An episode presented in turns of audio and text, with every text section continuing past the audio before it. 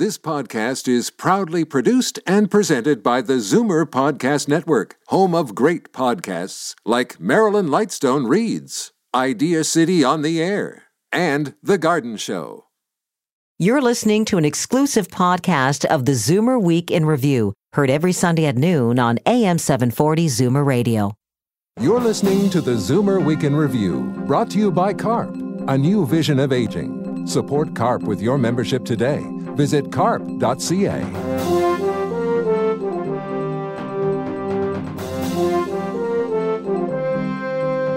Good afternoon and welcome to the Zoomer Week in Review, all things Zoomer worldwide. I'm Libby Znaimer. We're in the home stretch, less than a week to go until the big day. And while it's the time of year for parties, treats, friends, and family, all of it comes with a lot of stress. If you've ever cooked a Christmas dinner, you know how much time and hard work it takes.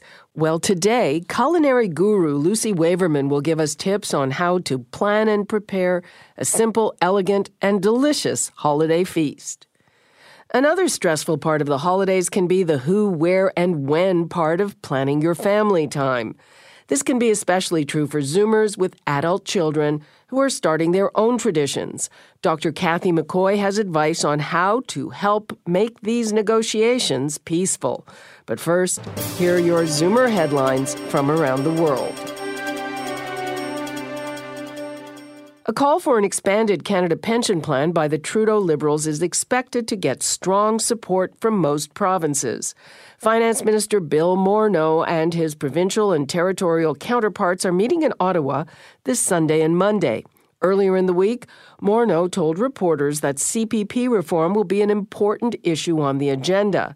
Trudeau's government will need two thirds of the provinces to agree before going ahead. Ontario's Finance Minister Charles Sousa led the push for CPP expansion. He says this meeting could determine whether Ontario chooses to focus on its own provincial plan or a new national pension plan. The federal government is looking at conducting a two month public consultation on medically assisted dying in order to have a new law drawn up, studied, debated, and passed by June.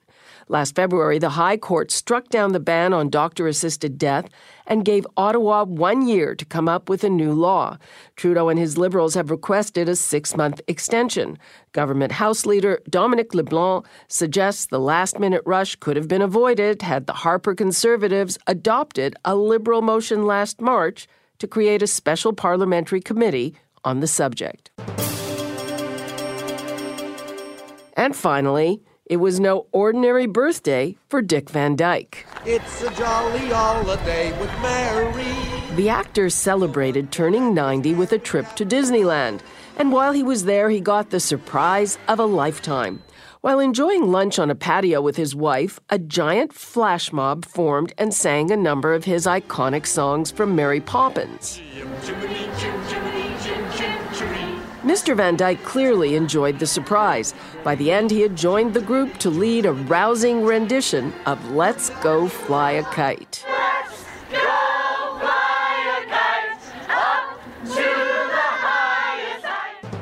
I'm Libby Znaimer, and those are your Zoomer headlines from around the world. Many of us are looking forward to family time over the holidays. But for Zoomers with adult children, there can be an added point of stress. What happens when those millennials make plans to spend prime celebration time with in laws, friends, or their own kids? What's the best way to navigate the desire to maintain cherished traditions and the need for change? I reached family therapist Kathy McCoy in California. I think many times, you know, parents make it a test of loyalty and, you know, it's easy to do that. You want your kids with you for Christmas. And, um, you know, unfortunately, that's not always possible. So I think, you know, there are a couple of things that one can do. I recently talked with a person who has made December 23rd his very special day with his kids. Mm and uh, he is divorced, and their kids are also married and have in-laws. Mm. So they um, have uh, kind of designated the 23rd as their very special day and then spends the 25th either um, doing volunteer work with his church or sometimes going to a special movie or doing something that uh, you know just really pleases him. So I think you know as our children grow and their families grow, um, it's really a, a challenge, but very important to um, find new ways to be. So I think the, the thing to keep in mind most of all, particularly in trying to maintain a good relationship with your adult child, is to not force hard choices on them and, you know not to make it a test of loyalty if they're choosing to spend uh, part or all of the holidays with either other family or with in-laws or with friends. How do the children decide? I mean who gets christmas and who gets christmas eve or whatever? I think they would kind of sit down and come up with a plan together. I think it can feel like a bit of a marathon too when I've seen some young couples having two Christmas dinners or two Thanksgiving mm-hmm. dinners and, you know, trying to please everybody. And, you know, the parents are upset that they don't stay longer and they're upset that they're running around and, you know, eating multiple dinners trying to please everybody and not pleasing themselves. Do you have any advice for people who have a, a hard time being flexible on that? If you want to be part of your adult child's life, get some alternate rituals going or do something that particularly pleases you or to simply enjoy the people who do show up and, you know, view the absent people without rancor or resentment. Um, you know, that, that can be a start. You're focusing uh, on the parents being rigid. Uh, in my experience, sometimes it's adult children who are the most resistant to change and want things to be exactly as they were growing up. Yeah, well, that's true. That's true. And I think that it's an excellent point that both sides need to be flexible because I think at some point, you know, maybe parents get to the point where they think, oh, my God, I don't know if I'm up to cooking a dinner for 30 people again. And, you know, want to hand it off to um, the next generation. And of course, that changes the dynamics too. And I, you know, and it's very hard, I think, sometimes when it, and parents are maybe changing something. I, I had a family in therapy a couple of years ago where the parents were selling the family home and moving into a condo in Florida. And uh, the kids were kind of horrified about, oh my gosh, this is our last Christmas in our old house, and do you really have to move? And um, so they were facing having some very different holidays, and um, there were two who were quite resentful of that. And I think you know empathy on all sides is important. Do you have any advice yeah. for people who are perhaps taking over the holiday for the first time? It can be very difficult and emotional. So for somebody just starting out, I would say, um, you know, don't worry about doing everything just right. You know, celebrate the people who are there and ask for their help. What about um, new relationships? I mean, how do you accommodate people split up? They have new partners. And some people are resistant to that as well. How do you oh yeah deal well, with that? That is tough. I think I've had some people um, in therapy who made the decision the first year or so to celebrate separately from their new partners. But it's kind of postponing the situation until everybody knows each other a little bit better. Again, having discussions with the people involved well beforehand rather than simply insisting that, well, you know, you accept my girlfriend or you don't join us for the holidays is, you know, that's not workable either. I think that for the new partner, it's important to be sensitive to the children and the grandchildren. You know, I think each family has their own particular areas of sensitivity and their own tolerance for what's possible for them. Okay, I think that about does it. Thank you so much. Okay. Bye bye. Okay, great. Thank you. I've been speaking with Dr. Kathy McCoy, author of Making Peace with Your Adult Children. I'm Libby Znaimer, and this is the Zoomer Week in Review. If you're hosting a Christmas dinner this year, you'll want to hear the tips my next guest has. Coming up, culinary wizard Lucy Waverman will tell us how we can save time and stress while still cooking a feast fit for the holidays. You're listening to the Zoomer Week in Review, brought to you by CARP, a new vision of aging. Support CARP with your membership today. Visit carp.ca. If you're hosting a Christmas dinner, you're probably spending the coming week planning and shopping for ingredients. For many of us, it's the most elaborate and stressful meal of the entire year. How to make sure that everything turns out beautifully and you're not an exhausted wreck by the time the guests arrive? Here's cooking guru Lucy Waverman. Are there any emerging traditional meals for the holiday? Judging just by questions that I get, is that families are smaller. Um, whereas Christmas at one point consisted of, you know, 16, 20 people, and the big turkey was definitely the centerpiece. So there is a trend towards looking for smaller things to be able to do.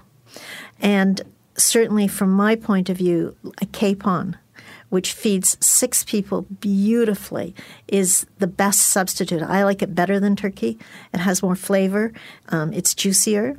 So I think that, that that is a trend that's happening. Turkey breasts. Um, with the skin on, just and e- even sometimes on the bone, are another trend. A lot of people are turning to tr- turkey breast. Now, the problem with turkey breast is that turkey breast can really be dry and boring because it's just all white meat. That's See, what I'm doing stuffed and brined. Well, that's what I was going to say to you. Yeah.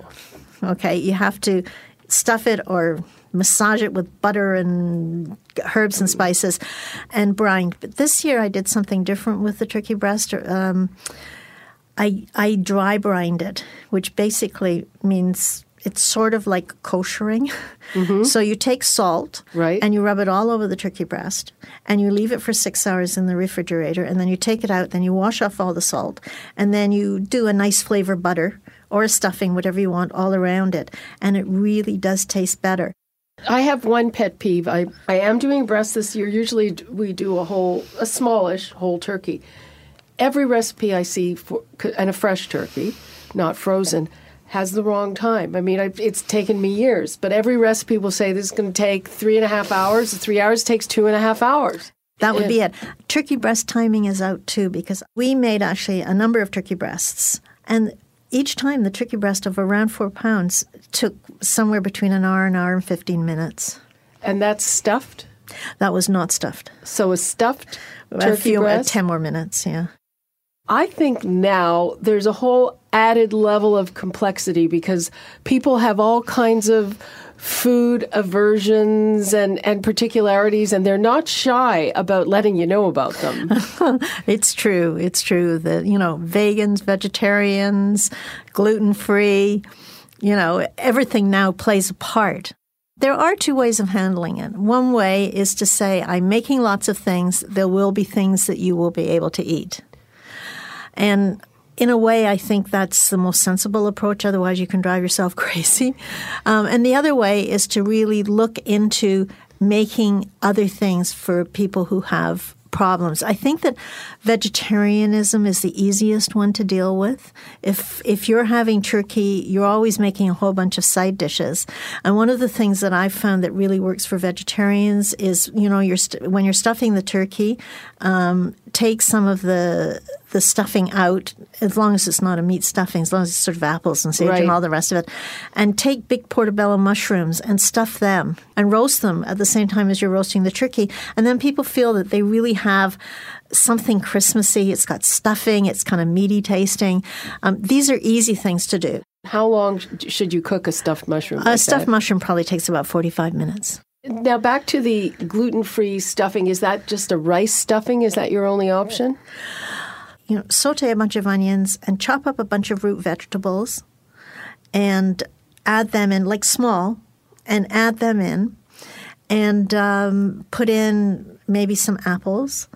I would hold it together with something like sausage meat Mm-hmm. You don't need to use any uh, any kind of bread or you know gluten free bread or anything for a stuffing like that, and it's really tasty too. And it's it's practically a side dish.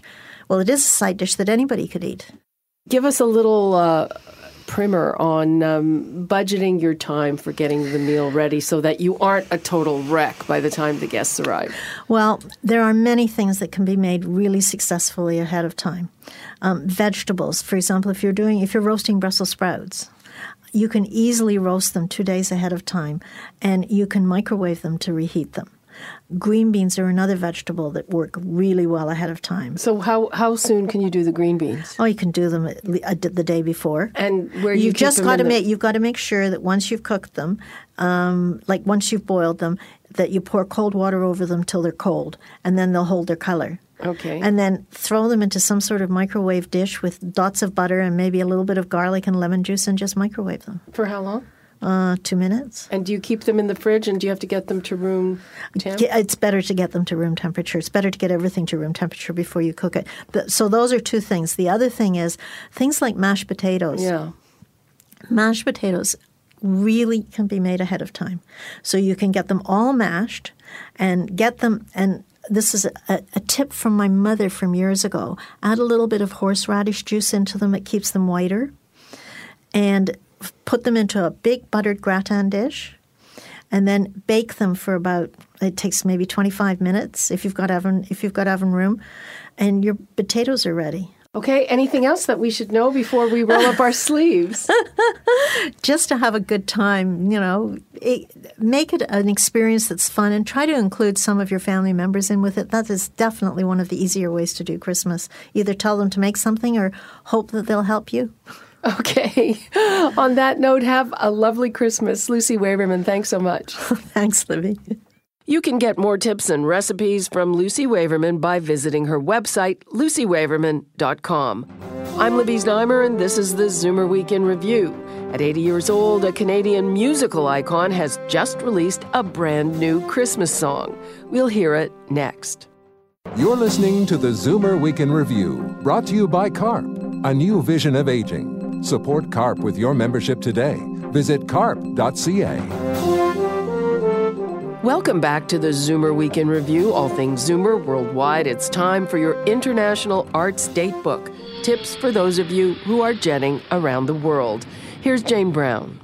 The costumes of Star Wars are featured in a new traveling exhibit from the Smithsonian. Project director Saul Drake thinks fashions from the new movie The Force Awakens will be familiar to fans of the original movies. It's kind of almost a return to the classic style of costume. Uh, they're very sparse, you know, they're very monotone. There's not a lot of embellishments on there. Star Wars and the Power of Costume is on display at Discovery Times Square in New York City until September of 2016. The Art Institute of Chicago is unveiling the largest gift in the gallery's 136 year history 44 iconic works by artists such as Andy Warhol, Roy Lichtenstein, and Jasper Johns are on display in an exhibition called The New Contemporary, the Edlis Neeson Collection to London, England, where the Dr. Seuss classic The Lorax has been brought to life on stage. The Lorax is at the Old Vic Theater. And in Kiev, an exhibition called The Art of the Ukrainian 60s displays works that had been inaccessible to the wide public for decades because of Soviet repression. It's at the National Art Museum of Ukraine. I'm Jane Brown, and that's the International Arts Datebook. Ronnie Hawkins, also known as the Hawk, has been an iconic member of the Canadian music scene since the 1960s. The past few years have been tough on the Hawk. He's suffered numerous setbacks in his health and had to fight very hard to reach his 80th birthday earlier this year. But now it appears he's embarking on a comeback, both with his health and his music. He's just released two brand new singles produced by none other than his good friend Gordon Lightfoot. One of those songs happens to be a holiday song. Here is Ronnie Hawkins with Christmas Must Be Tonight. Come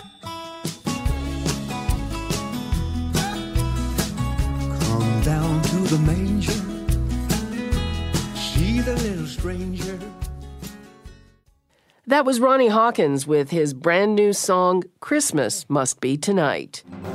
And that brings us to the end of this edition of the Zoomer Week in Review. I'm Libby Znaimer. Thanks for being here today.